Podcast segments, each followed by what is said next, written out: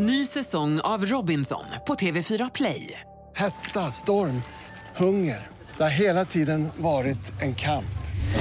Nu är det blod och tårar. Fan, händer just det. Detta är inte okej. Okay. Robinson tjugo tjugofyra, nu fucking kör vi. Streama söndag på T V fyra Play. I den här podden vill vi prata om allt vi brinner för. Relationer, pengar, karriär och psykisk och fysisk hälsa. Allt det här ingår i allas våra livshjul. Och vi hoppas på att våra samtal kan inspirera dig som lyssnar på ett eller annat sätt. Jag heter Anna Hegestrand. Och jag heter Claudia Galiconcha. Och du lyssnar på Livshjulet.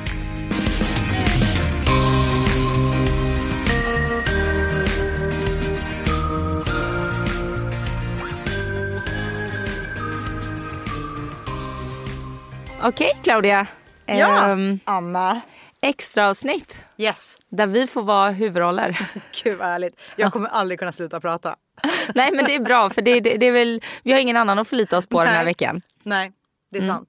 Och det är också ett litet lära känna avsnitt. Mm. Både för att lyssnarna ska få lära känna oss. Men också för att vi ska få lära känna varandra lite bättre.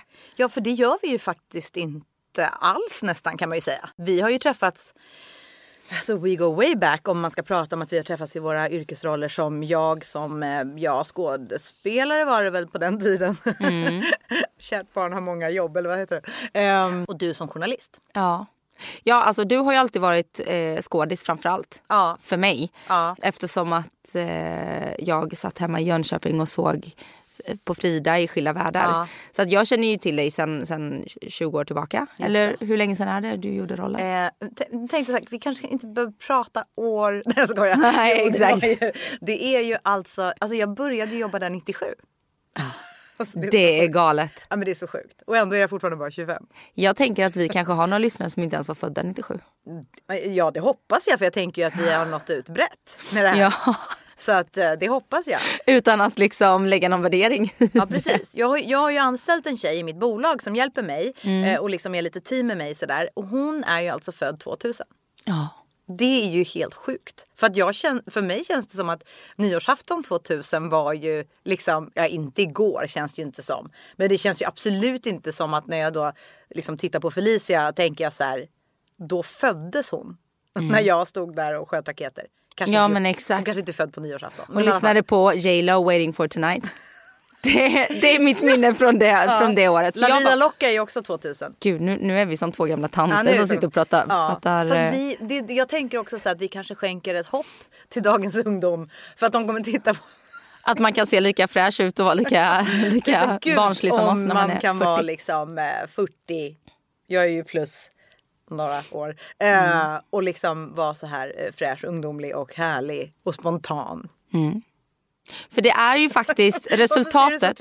Nej, absolut inte. Uh, nej. nej, jag försöker bara koppla det. Jag försöker göra det till en brygga till varför vi sitter här uh. och tillsammans. Och just spontaniteten och eh, det här drivet eh, är ju någonting som som vi har kommit fram till att eh, vi delar.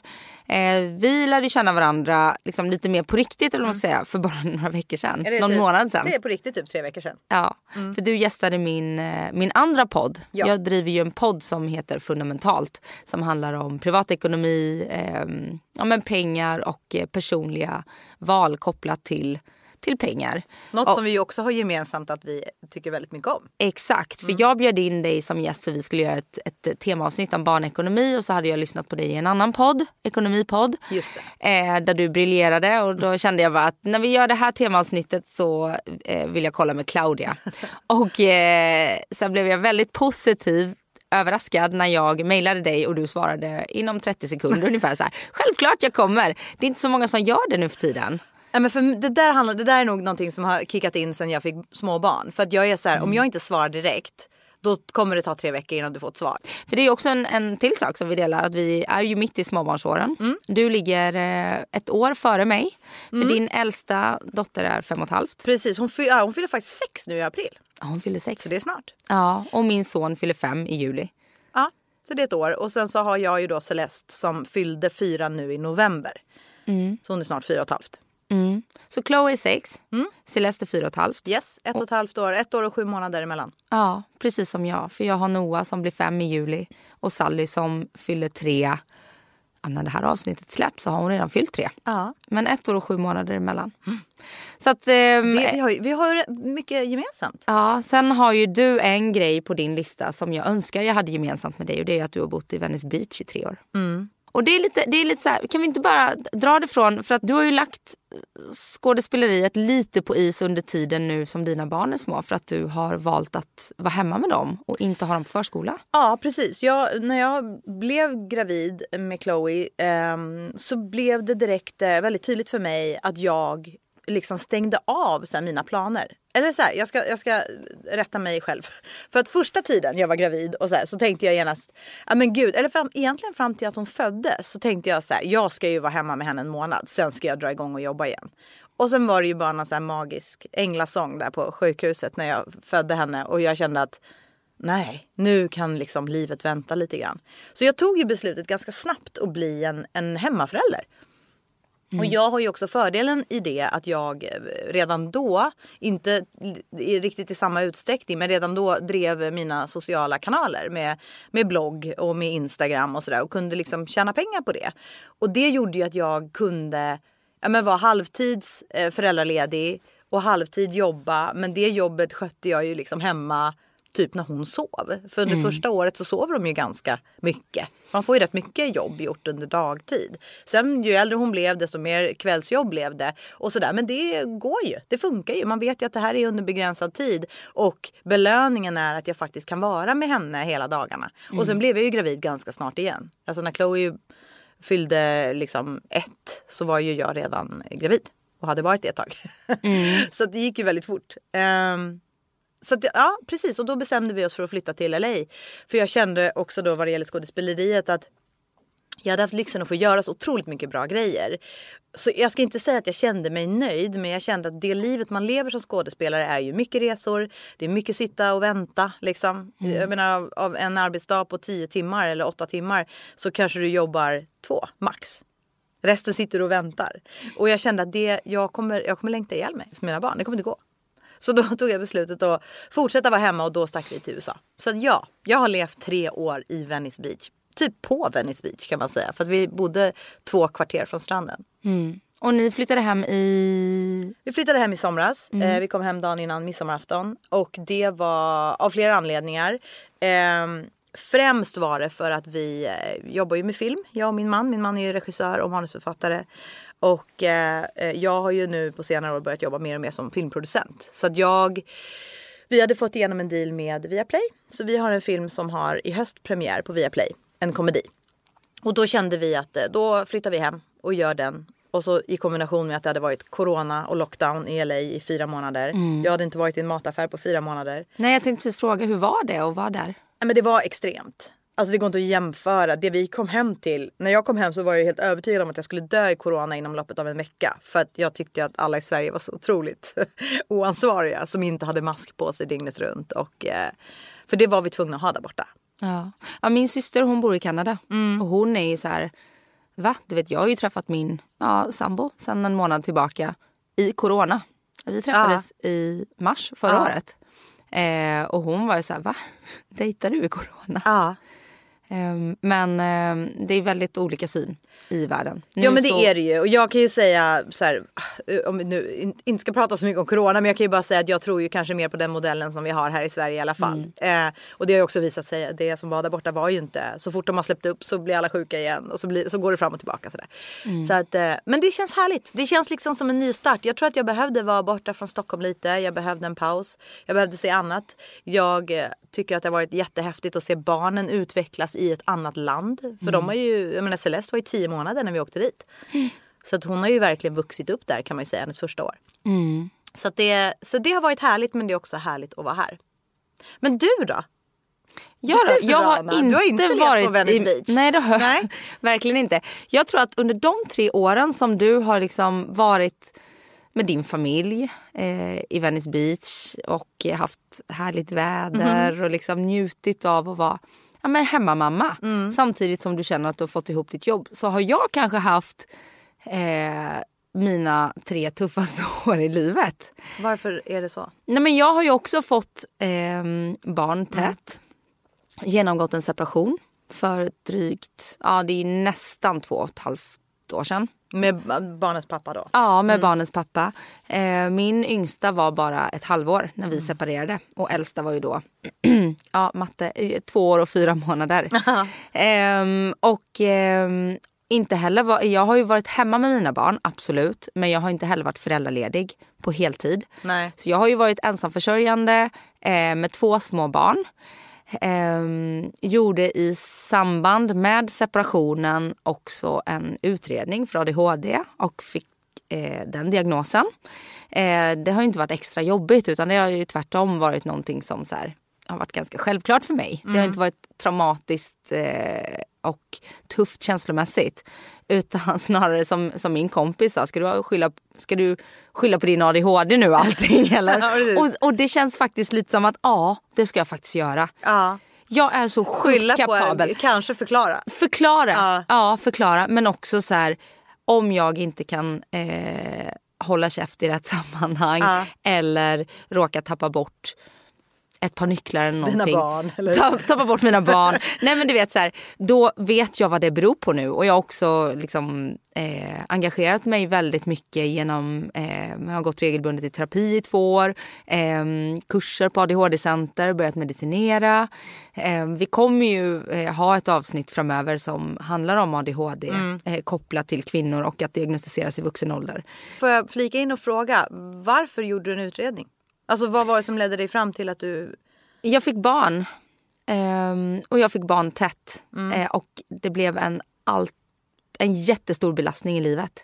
Eh, som gjorde att jag till slut inte...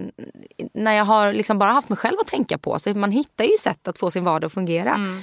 Men när det adderas liksom två små barn och eh, allt annat. Jag är ju väldigt bra på att dra igång saker. Mm. Precis som, som vi sa, man är spontan och man vill mycket, man har mycket energi. Eh, problemet för mig är att jag har svårt att reglera min energi. Att jag bara kör och till slut så boom så går det inte längre. Eh, jag, jag känner liksom inte av när det blir för mycket. Kan du ge ett exempel på situationer som du till slut inte kunde hantera?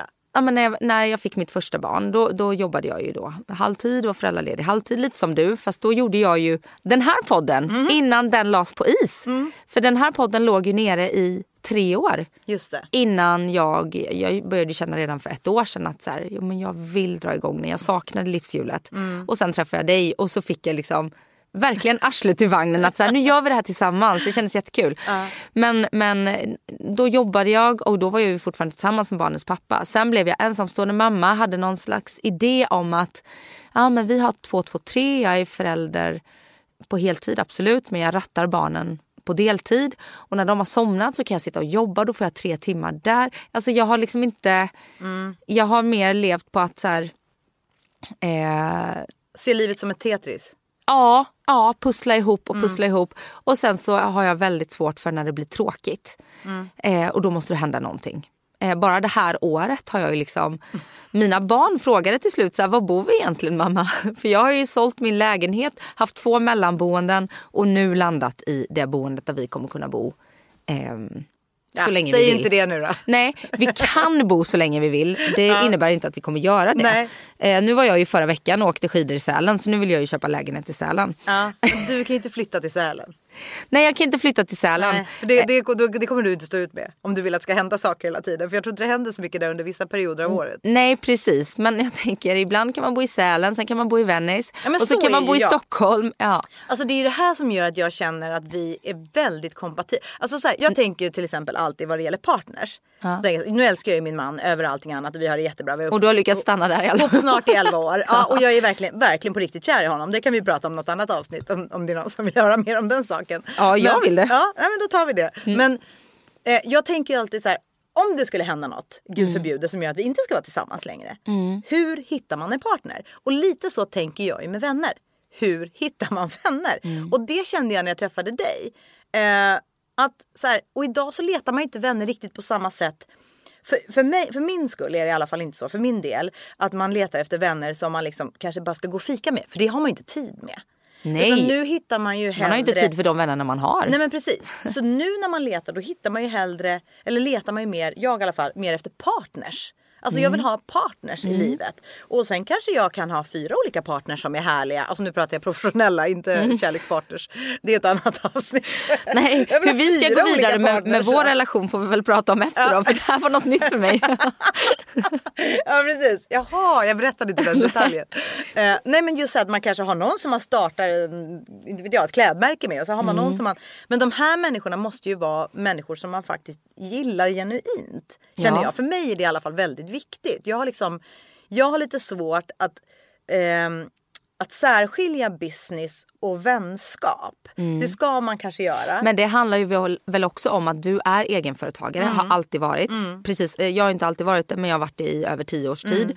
Så att de man träffar, det är ju de man lever ju sitt arbete på ett sätt. Ja. Eh, så att det är så viktigt att, i och med att det är en livsstil, vi har ju inte en arbetsgivare som betalar in Eh, pension, vi har Nej. ingen betalt semester, utan vi, våran, våran U S P mm. i vårt arbete på bekostnad av att vi tvingas jobba jämt mm. och liksom aldrig kan vila på en arbetsgivare, det är ju att vi kan regissera livet och jobbet som, som vi vill, vill. Ja. Och då vill man ju också välja de arbetskompisarna ja, som man vill. Precis. Det är samma sak som i min andra podd eh, jobbar jag ju med Jakob ja. Lieberman. Och han och jag har ju blivit personliga vänner. Vi firade julafton tillsammans och barnen älskar att leka. Och eh, på många sätt sen vi startade podden så är Jakob en av dem jag umgås mest med. Ja. Eh, och ja, det, det, det blir så. Ja, nej, men det blir så. Det, det, det, det är det som är så lustigt med det vuxna livet. Mm. Att det händer ju så mycket... Och jag kan verkligen fortfarande, jag kan relatera mellan så här, ungdomslivet och vuxenlivet. För att jag kan ibland, det kan slå mig så hårt vilken skillnad det är. Alltså hur saker och ting verkligen förändras. Mm. Fast jag tycker ju nästan bara till det positiva, om jag ska vara helt ärlig. Vi skojar lite om det här att vi kanske inte ska prata så mycket om ålder och gamla tanter. Men vi kan ju nämna det i alla fall att eh, du är fyrtiotvå ja. och jag är trettioåtta. Mm. Jag fyller trettionio år. Mm. Har du fyllt fyrtiotvå eller fyller du fyrtiotre? Nej, jag fyller fyrtiotre. Ja, då skiljer det fyra år på oss. Men vi är, vi är ju ändå i den här liksom, på den här platsen i livet som eh, jag kan i alla fall känna. Och jag har sett många andra att man har, liksom, man har fått sina barn. Mm. Eller man har fått barn. Ja. Och sen vet man aldrig om butiken är stängd just ja, min, nu. Ja, min är nog ganska stängd. Ja, min känns också väldigt stängd. Ja. Men, eh, den är lite helgöppet kanske. Ja, ja. Det, det ska vi prata om i ett annat avsnitt. Ja, nej. Ja, på det sättet är ju inte min stängd. Nej. Vi kan men, inte hålla oss ifrån det där. Det, vi, vi, måste göra, vi måste göra lite sex. Se, sex är alltid svinkul ja, att prata. Sex är alltid kul. Ja, och det ska vi prata om. Men, men just det här. Ja, men man har fått barn och eh, nu så har barnen vuxit upp lite. Mm. Nu börjar ju nästa del i livet mm. lite så här att nu har vi, vi har rott i land det här med familjegrejen. Mm. Och nu så... är det resten av livet kvar? Alltså det blev så tydligt för mig när barnen började på förskolan nu. För då när vi kom hem så insåg jag ganska snabbt. Okej, okay, Chloe, den äldsta då, hon, hon är så sugen på alltså, kompisar. Alltså hon börjar bli... Vi bor mitt emot en skola. Så hon satt ju och kollade ut genom fönstret och var så här. När, när är det min tur? Som en innekatt liksom. Ja, men lite så. Och jag kände okej, okay, det måste vara hennes tur. Och så fick vi, mm. hade vi så tur och fick en jättefin förskola till båda barnen då. Så de kan gå på samma. Men eh, då blev det så tydligt för mig när jag så här, gick och lämnade dem. Första dagen grät jag ju konstant. Alltså från mm. lämning till hämtning. Mm. Eh, och ringde ju också och terroriserade fröknarna på deras telefoner. Och de bara, alltså sluta. Och de har det bra. Vem är den här hysteriska mamman? Och de var ju aldrig ledsna. Det var ju bara jag som var ledsen. Eh, men efter så här två tre dagar, då började jag så här, du vet, plocka fram Spotify-appen och börja så här upptäcka musik. Alltså det var ja. verkligen som att jag upptäckte mig själv igen. Och jag kände det inom typ alla områden. Alltså så här, ja, men, ja sex för den delen om man ska prata om det. Men mm. så här kläder, alltså allt. Jag bara kände hur jag började återupptäcka mig själv. Och då är, men det är inte sagt att de delarna har liksom varit vilande. Men jag kände verkligen hur mycket mer kraft den här tiden för mig själv gav mig. Mm. Och det var, det var faktiskt väldigt eh, intressant. Ja, jag jag trodde inte... Jag trodde liksom inte att jag hade kompromissat med mig själv så mycket. Och jag, jag är, det är ingenting jag ångrar. Jag är jätteglad att jag gjorde det. Mm. Men jag trodde inte att den kompromissen hade varit så stor som jag ändå förstod att den hade varit. Men hur har det varit för dig? Vad har du fyllt tiden med nu när barnen är upptagna. Ja, men det, det började ju med rivstart, för vi började ju göra våran film. Eh, två veckor efter att de hade börjat förskolan så började inspelningen av våran långfilm som jag producerade. Så det är ju liksom ett... Eh, det är ju ett heltidsjobb plus massa mer heltidsjobb. Typ, och den har premiär film. I höst? Ja, i höst tjugohundratjugoett. Och den heter? Swady. Ja. Um, jag ska berätta om den någon dag. ja. ja, men också hur det är att jobba med sin man. Ja, men det kan jag berätta nu. Det är Vi spännande. Älskar jobba ihop. Ja. Alltså, jag och min man träffades ju. Han regisserade en tv-serie som heter Starke Man. Mm. Gick på S V T. Mm. Och eh, jag var med i den. Så att han, det var liksom tre olika regissörer. Han kom in som andra regissör då, så att jag tror vi hade väl jobbat i tre eller fyra veckor. Och så kom han in. Och jag blev ju så här väldigt, väldigt förtjust i honom väldigt snabbt. Mm. Eller det var väldigt märkligt. Första, första typ tre dagarna så registrerade jag inte att han var där. Nej, men lite så här, ah, nej men okej, ny regissör, bla bla bla, jag, liksom, som jag är, håller på med tusen saker samtidigt, satt och bloggade på lunchpausen och så här. Mm. Och sen så här, dag tre så typ, tittade jag upp och bara insåg att, kände väldigt snabbt och väldigt starkt att jag tror att det är honom jag ska gifta mig med och ha barn med. Wow. Alltså på riktigt var det så. För du hade ju inte varit så barnsugen innan. Jag, abso- absolut inte. Alltså jag var helt fine med att jag kommer leva ett liv utan barn, för det är inte min grej. Mm. Och med honom kände jag innan jag ens typ visste om han hade en partner eh, befintlig då. Mm. Eh, att jag ville ha barn med honom. Vilket är ju nästan bisarrt. Men det blev ju så. Så vi blev ju eh, tillsammans väldigt snabbt därefter. Ja, han, han skulle spela lite svårt tag, men eh, ja. Ja, just det, då har du berättat. Ja. Ja. Så att jag, så vi, det gick inte så bra för honom. Nej. Nej, det blev inte så långvarigt. Men eh, ja, det var väl någonting. Han behövde deala med något. Men... Eh, Men sen så blev det vi. Och eh, jag tror ju att, att vi jobbade ihop när vi träffades gör att vi är väldigt bekväma i eh, alltså att vara med varandra fast i våra arbetsroller. För man är ju någon annan när man arbetar, så är det ju. Mm, mm. Jag menar, om jag sitter här i det här samtalet med dig, även hur personlig och nästan på gränsen till privat jag än är, mm. så är det ändå lite en yrkesroll. Mm. Alltså det går inte att komma bort från det. Skulle han sitta här så skulle han ju höra att jag pratar inte som jag gör hemma samtidigt som jag står och kokar makaroner till barnen. Liksom. Nej. Så det är, det är ett litet, litet filter som läggs på. Och det, det, det. Där, och det tror jag att folk som liksom är tillsammans men som absolut aldrig har jobbat ihop och börjar göra det efter ett tag, så blir det där, den grejen blir lite jobbig, tror jag. Ja, för man har svårt att separera det där. Ja, och kanske också att man nästan tycker att det är lite obekvämt eller skämmigt. Eller du vet, att, att, att vara i den där jobbpersonligheten som man har. Mm. Eh, med någon som man vanligtvis bara går runt i mjukiskläder och tofs på huvudet och käkar hämtmat med. Liksom. Mm. Mm. Men vi trivs väldigt bra. Jag tror att vi har, vi har liksom våran all time high när vi får jobba tillsammans. Det är så. Tar ni med jobbet hem då? Eller ja, kan ni släppa? Ja, nej, absolut inte släppa. Men det är också för att vi älskar våra jobb. Mm. Alltså jag älskar, eller mina jobb. Jag gör ju tusen grejer. Jag älskar podden nu. Mm. Och jag älskar att jobba med film. Och jag älskar att blogga. Och jag älskar att instagramma. Och jag älskar, alltså jag har ju valt att göra sånt som jag tycker är kul. Mm.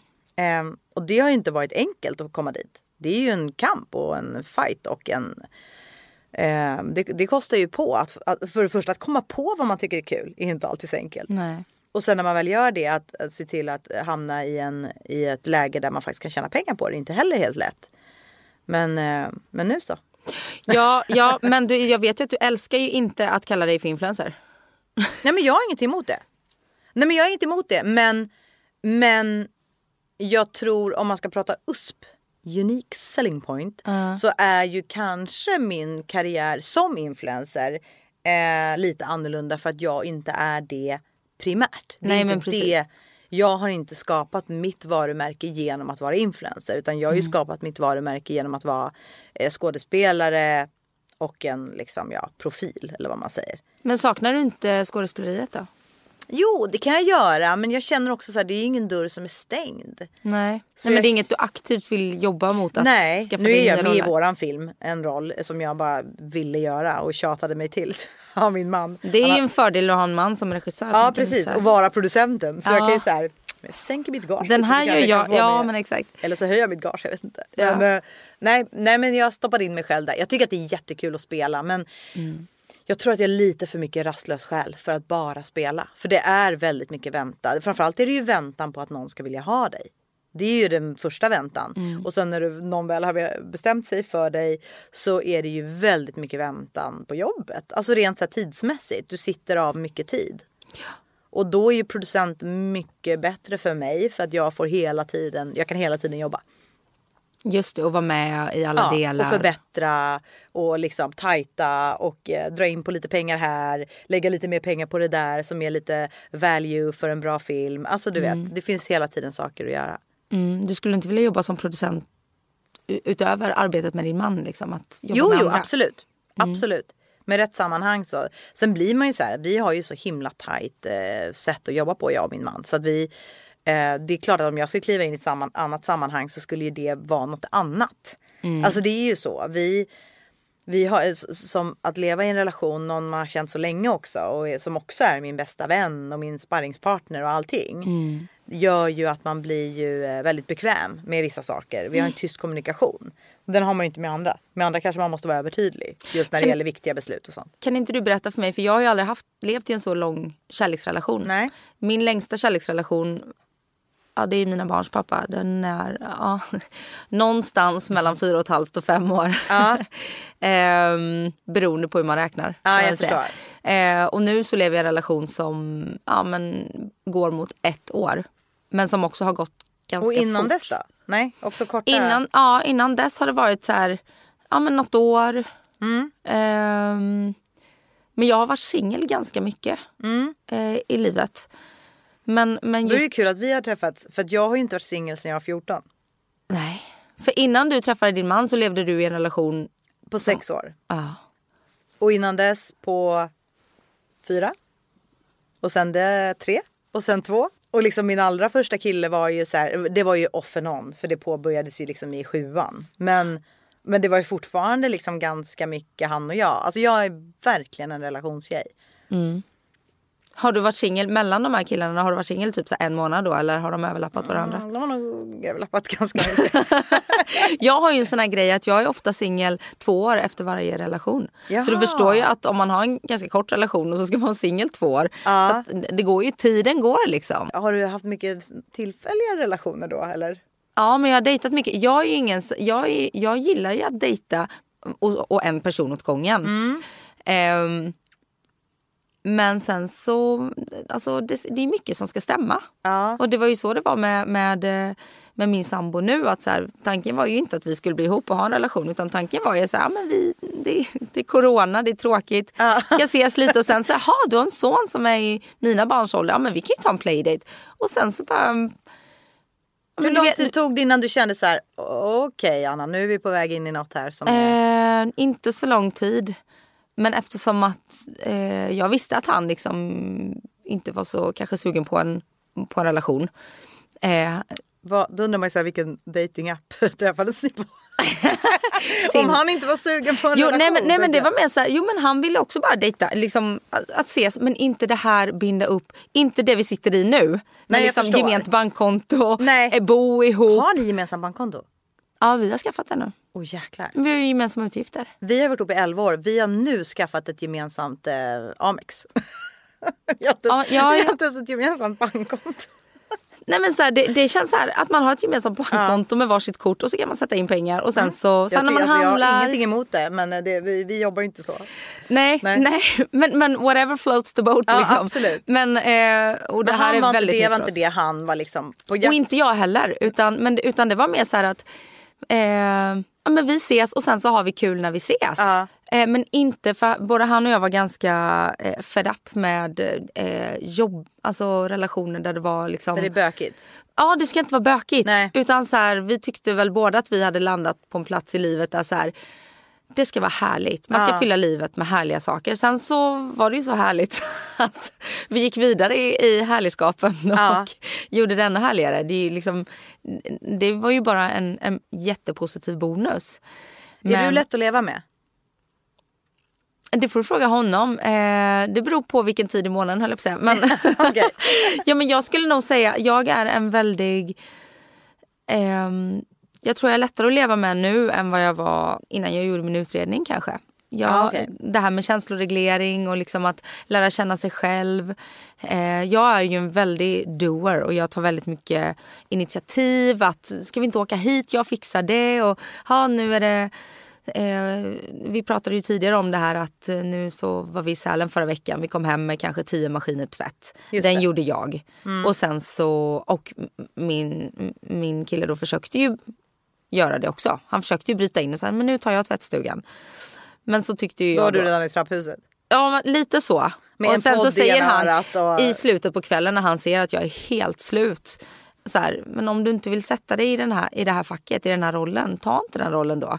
Eh, så att, men sen så kan jag väl också vara så här att, att till slut så bara när jag är helt slutkörd så, så kanske topplocket går. Och då är det inte så härligt att leva med. Nej. Men det är ju också så här, det är ju mitt eget ansvar. Eh, att, eh, att lägga... belastningen på rätt nivå. Mm. Sen så har ju vi barn inte hela tiden heller. Just det.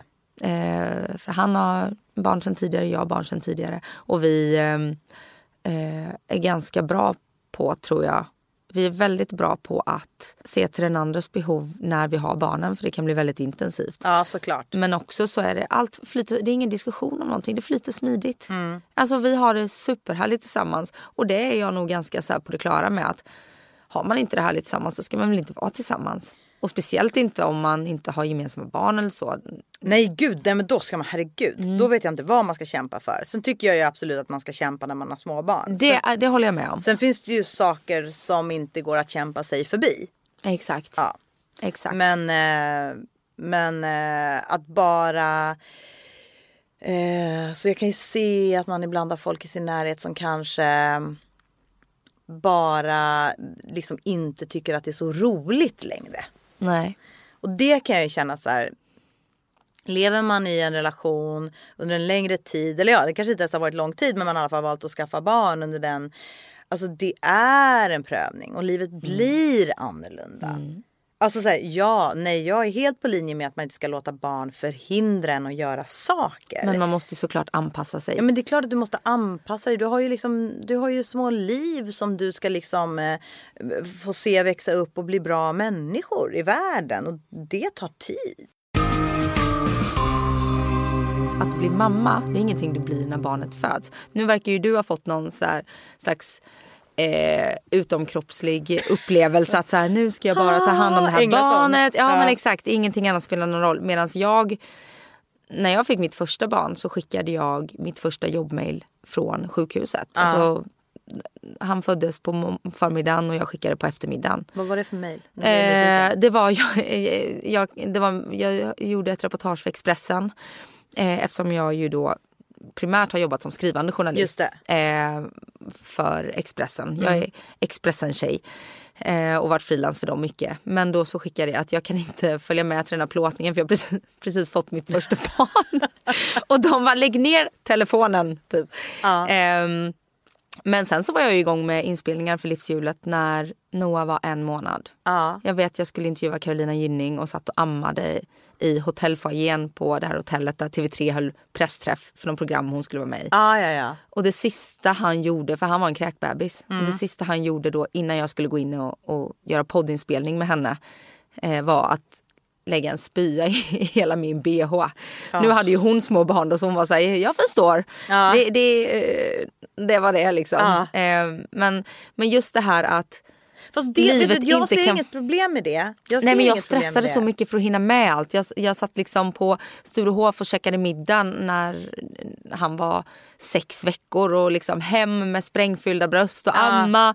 Eh, istället så att bara så var allting det någon nätverksmiddag då, eller? Var det... Nej, det var med vänner. Ah, ja, okay. Såhär, jag vill mitt inte liv ska ju fortsätta. Livet ska fortsätta som vanligt. Ah, min FOMO har alltid varit extremt stark. Mm. Och det är det, känd... det fortfarande? Nej, inte alls. Nej. Inte alls, och det känner jag också nu att så här, jag har verkligen ja, men sen separationen egentligen tagit ett steg tillbaka och ehm, ja, försökt få livet att gå ihop. Men kan det ha med diagnosen att göra också? Ja, såklart. Mm. Och jag vill så mycket. Mm. Och du vet att det, gör, det vill du. Det handlar inte om att du har en intuition att du kommer missa något jättestort. Utan mm. du vet att du kommer alltid vilja så här mycket. Så att... Det har jag. Jag kan säga att, att, att vi sitter här idag mm. är jättefå som vet om. Jag har inte berättat för eh, i princip någon av mina vänner. Mm. Inte ens, ja, min syster vet om att, att vi drar igång livshjulet igen. Men ingen annan i min familj. För jag vet att, att folk kommer så här, kommer hon orka med det här nu? Jag Aha. driver redan en podd, jag har en hög belastning med barn. Eh, jag har precis gjort en flytt där vi totalrenoverade hela lägenheten. Såklart att ni gjorde. Ja. Man kan ju inte bara flytta in. Och Nej, liksom. det är såklart Nej. att du ska blåsa ut hela skiten. Blås ut! Blås ut. Men Claudia, jag ska bjuda dig på middag hemma så ska du få se hur fint det blir. Så kommer jag förstå varför du kommer förstå ut. utblåsningen. Ja. Så ska jag visa förebilder med. Nej men så här, för att men men jag för jag har också gjort ett stort arbete med att försöka lära känna mig själv och i vad klarar jag av? Mm. Och jag märker att det här, din och min relation, så som det flyter, det här jobbet med livshjulet, jag ser att du drar ett jättelass. Mm. Jag känner att vi är två i det här. Det gör att det här är positivt för mig. Mm. Eh, det är samma sak som min andra podd, Fundamentalt. Den kom in i en period i livet eh, där jag var sjukskriven på deltid för utbrändhet. Mm. Eh, och podden gjorde jag då på deltid. Det blev en positiv grej för mm. mig. Någonting att fokusera på, men bara det. Och sen jag startade den podden för då, ja, men nästan ett och ett halvt år sedan, har jag i princip inte gjort ett enda skrivjobb. Nej. Utan jag har valt att fokusera på en sak. Mm. Nu flyter fundamentalt och vi, vi har hittat våran plats och, och det är inte så stor belastning för mig. Och nu känner jag att jag är redo för liksom, en till utmaning i lagom takt. Med Just en person det. som jag känner mig trygg med, som jag litar på, gör sin del av jobbet. Ja, men... men jag vet ju vad folk tänker, att bara hon inte kör ihop det nu Just så att det. det blir kaos igen. Ja, precis. Jag förstår. Jag fattar precis för att jag, jag har inte varit i den situationen. Jag har absolut aldrig varit i den situationen. Utbränd situationen. Däremot kan jag, jag kan nog snarare känna att folk... Och det här är ju verkligen bara spekulationer. Men jag kan ju känna att jag gör så mycket olika saker så att jag... Att folk är lite så svårt att ta mig på allvar. Så kan jag känna. Att jag... Ehm, att du är spretig? Ja, men att jag är spretig. Men är, är, behöver det vara dåligt då? Eller varför behöver Nej. man, kan man inte ta dig på allvar som, som influencer eller som skådis bara för att vi gör både och? Nej, det tror jag nog att jag märkt att folk har lite problem med. Mm. Framförallt de två sakerna i kombination. Därför att, för att det är inte kredit som skådis och var influencer. Som skådis är, alltså så här, nu generaliserar jag. Men då ska man vara lite ängslig. Man ska vara väldigt om sig och kring sig med sitt privatliv. Man ska, mm. Jag menar, det finns ju någon sån här vision... om att man som skådespelare ska vara väldigt hemlig. Därför att folk ska kunna ta, ta dig till sig i alla dina olika karaktärer mm. och sådär. Mm. Eh, och därför är ju, om du tittar överlag på svenska liksom, skådespelare, så är det ju inte så att de är särskilt stora på sociala medier. Eller, det kan de ju vara, men de är inte så aktiva. De kan vara stora för att folk vill följa dem, men så mm. kanske de inte är så aktiva. De gör ju inte samarbeten, de gör ju inte sådana saker. Medan U S A, och jag tror att det var därför också U S A hjälpte ju mig väldigt mycket att släppa på den där liksom lite halvcensureringen av mig själv mm. som, för jag älskar ju jag älskar ju allt som har med det här influencerskapet att göra. Jag älskar ju den direkta kontakten med de som följer en. Mm. Jag älskar att jag kan ha en dialog. Jag älskar att jag kan liksom komma till en stad och säga så här: hej hallå hörni, var käkar jag bästa sushin i den här stan?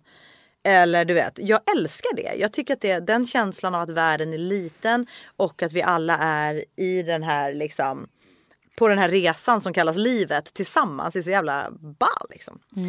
Så att jag ser ju det, men, men just det här spretigheten och som jag, just med podden också, att, att jag tror att jag är lite som du på det sättet, men jag är nog snarare för att folk tycker att jag så här, ska hon göra ännu en grej? Vad är hon? Vad är hon egentligen? Det har jag ju alltid levt med lite grann. Bryr du dig då? Nej, men jag gör nog egentligen inte det. Eller det gör jag inte. Jag tror att det var det, jo, det, var det jag skulle komma till med U S A. Att när man är där, där gör ju alla allt. Ja. Alltså, där är det ju så här, alla skådisar kör taxi tills de liksom kan köpa ett Hollywood Hills hus och sluta köra taxi. Mm. Nej, men alltså så här, du kan ju träffa folk som jobbar på krogen som har haft bra roller. Liksom. Men man gör tusen olika saker därför att det, är så, det tar lång tid mellan jobben. Det finns inte samma prestige. Och inte samma skyddsnät som vi har i Sverige. Nej, precis. Och sen också just att om man ser just på skådespeleri och skådespelare hur de jobbar i U S A, så är det så här, alla skådespelare i U S A gör ju samarbeten. Där är det inte alls fult att göra reklam på samma sätt som det har varit här. Nej. Nu börjar det ju lösa upp sig här. Men, men, och i U S A är det också, du blir ju castad mycket på att du har en stor following. Men så är det väl lite här med nu, att influencers får stora programledarjobb och så. Ja, vad det gäller tv och media i överlag, men inte, fortfarande inte i film. Nej. Det är ju inte så att de skådespelarna som har störst liksom, following får mest. Nej, just det. Nej, precis, såklart. Så att det, det, där ligger vi fortfarande lite efter. Jag tror att det kommer komma hit. Eh, men, men, men jag är superfine. Jag är fine med alla mina roller. Jag tycker att det är toppen. Och som jag sa, jag har ju skapat mitt liv där jag bara gör saker jag tycker det är skitkul. Mm. Och saker som jag älskar. Och det gör ju också att eh, att tjäna pengar blir ju inte någonting som är bökigt. Det är ju någonting som är som en så här, krona på verket. Ja, liksom. Det kommer på köpet, ja. Mm. Ja, och vad var det som gjorde då när... För vi började ju prata om, om livshjulet. Jag ja. berättade ju för dig så här att ja, men jag har varit på gång... Hela tjugo tjugo var jag ju på gång att nylansera livshjulet. För att jag ja, men har det fått... började inte så här. Jag hade gästat eran podd ja. och vi hade väl liksom vibat jävligt bra alla tre mm. egentligen. Det var ju mm. ett väldigt, blivit väldigt naturligt snack. Det var ju lite så här, man kom ut ifrån och sa, vad har vi pratat om egentligen? Jag vet du bara, var... kan vi inte spela in ett till avsnitt? ja, jag vill jag gästa kunde vara igen. Där Ivrig. Ja. Nej men och då, då sa jag till dig att jag, jag vill verkligen podda. Jag letar liksom efter ett poddsammanhang, men det är ju inte helt enkelt. Du här... sa det till och med i avsnittet. Ja, det kanske jag gjorde. Men jag vill podda, absolut. Mm. Eh, det, det, jag står i startblocken och gör det när som helst och med vem som helst i princip. Åh, oh, vad roligt. Vi ska, prata, ingen, vi ska prata vidare här nu efter. Ingen urskiljningsförmåga alls. För att jag har känt att så här, jag vill inte ha, nu sitter vi här och pladdrar, men jag vill egentligen inte ha, som jag kallar en pladderpodd. Men det här och, är ju ett bonusavsnitt. Det här det är ju utöver. Det kommer komma sådant avsnitt en gång i veckan. Typ att sätta en mick på bordet. Nej, men så här, för en sån podd, det hade jag ju kunnat starta med egentligen vem som helst. Mm. Men, men jag har ju haft, jag, är ju för, jag och min man har ju poddat lite när vi har varit rastlösa i U S A. Ja. Hade vi en podd som heter Egentid. Väldigt roligt. Men det är också så här, det bygger ju på att vi liksom sitter och snackar. Och det tycker jag, det har sina begränsningar. Mm. För då måste det, till slut blir det konstruerat. Vi måste komma på grejer och chattra om. Och ibland mm. så flyter det på. Därför tänker jag att vi kan ju ha såna här bonusavsnitt när vi känner att det liksom... När vi känner ja. att vi pratar loss lite en gång ja, då och då. Absolut. Nej men så. Men att ha en podd som bygger på det har inte jag varit sugen på. Och jag har Nej. varit sugen på så här. Men jag vill ha mer en, en intervjupodd. Mm. Men då har jag nog kanske haft lite för dåligt självförtroende. Och känt så här. Men vem skulle vilja, du vet. Vem vill mm. bli intervjuad av mig? Varför då? Ja, det är så sjukt att du har dåligt självförtroende i det. Jag har ju mitt självförtroende i vem vill bli intervjuad av mig är ju ganska starkt eftersom att jag jobbar som journalist i sexton år och ändå släppt tvåhundrafyrtio jo, avsnitt. Fast då tänker jag så här, fast du är ju journalist, det är klart de vill bli intervjuad av dig. Mm. Jag är ju bara vad jag, jag vet ju fortfarande inte riktigt vad jag är. Nej. Filmproducent, skådis, slash hon som ja. kom två L S Dance för tio år sedan. Samtidigt som du har ju en följarskara som är intresserad av dig. Jo. Som följer med in i din podd. Jag är ju mer så här, jag är ju ingen profil. Um, och uh, har inte heller ett behov av att vara en profil utan Nej, jag och det vill... är väl därför vi sitter här idag. Exakt, vi kompletterar varandra. För då eh. sa ju du, men jag, jag ska ju kanske dra igång min... Och då var det ju att du sökte en sidekick. Att, att du hade pratat lite med, med, med de som hjälper dig runt, hjälpte dig runt podden när du höll ja, på. Och de som också har varit på mig att så här, livshjulet lever fortfarande. Ja. Folk lyssnar fortfarande på dina åtta år gamla avsnitt. Ja, men precis. Eh, du är galen som inte bygger vidare på det här nu. Och jag har känt att men det gör jag gärna. Mm. Men det är ganska mycket arbete med en podd. Och jag har också landat i att efter att då jag har poddat med Jakob i över ett år. Att jag tycker det är kul med den dynamiken. Mm. Och eh, så har jag känt att ja, men en sidekick absolut. Bara det inte är en sidekick som ska vara med. Och så får jag ändå göra allt jobb. Nej. Utan då ska den ju bidra så som jag känner att vi gör det här hundra procent ihop. Precis. Liksom. Um, så då hade vi ett möte där jag var, men, och då var jag så här, men vänta, låt oss prata vidare om det här någon uh. gång. Och ni hade bråttom och Jakob var stressad och skulle ju spela in någon. Exakt. På eller av eller hej. Och, och jag mässade så här fem minuter efter. Jag bara hoppas hon inte tappar glöden här nu. Uh. Utan nu är det bäst att boka in henne fort. För jag Precis. bara kände att det här lirar. Sen bokade vi ett möte typ tre dagar efter eller någonting. Mm. Och då bestämde vi att vi kör. Mm. Livshjulet är ju min lilla bebis sedan mm. tjugo tretton som jag nu har blivit, man kan ja, säga fostermamma kanske. Du är fostermamma på, på väg in att bli lika mycket mamma. Ja. Jag har ju fått ett kvitto på att, att jag har gjort någonting som, som mina lyssnare har gillat och eh, jag vill fortsätta göra det fast ännu bättre och med infalls alltså din input. Och ja, jag lever ju med något så här, jag är ju så sinnessjukt intresserad av människor och mm. människoöden. Alltså det är ju så här, mm.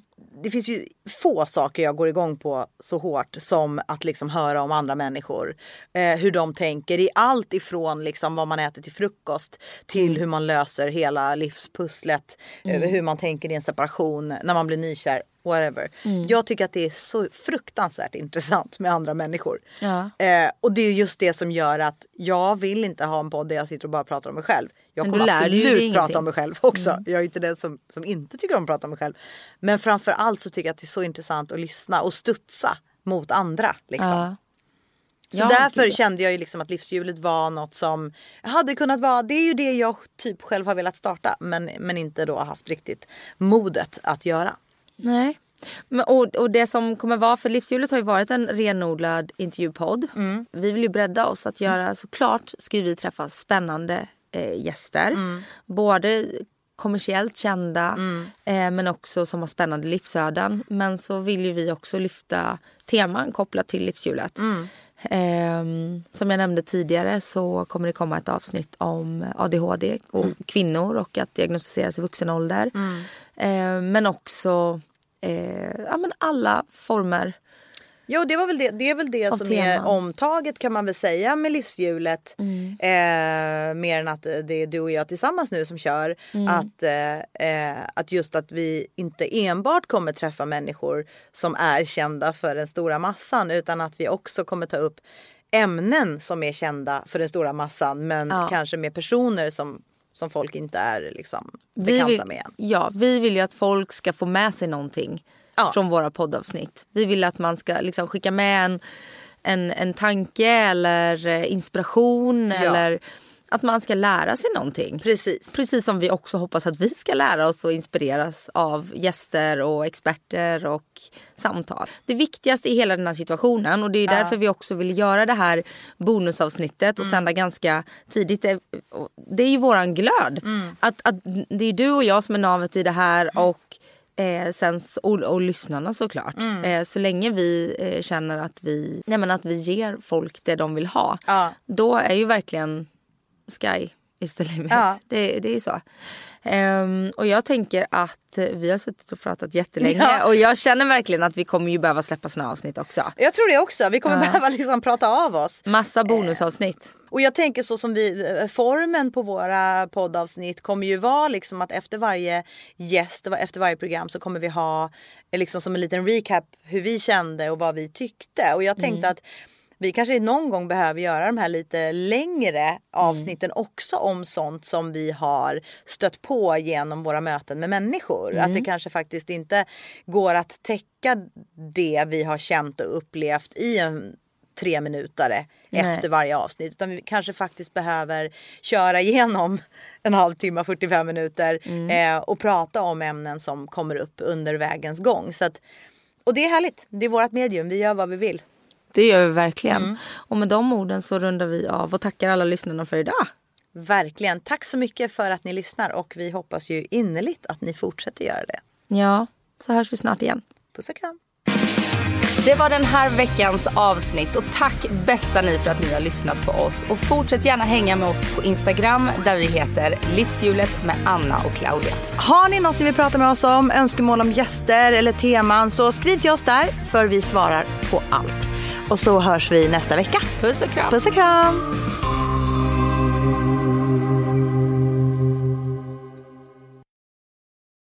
Ny säsong av Robinson på T V fyra Play.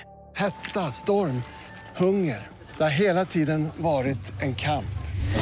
Nu är det blod och tårar. Fan händer just nu. Det är detta inte okej. Robinson tjugo tjugofyra. Nu fucking kör vi. Streama söndag på T V fyra Play.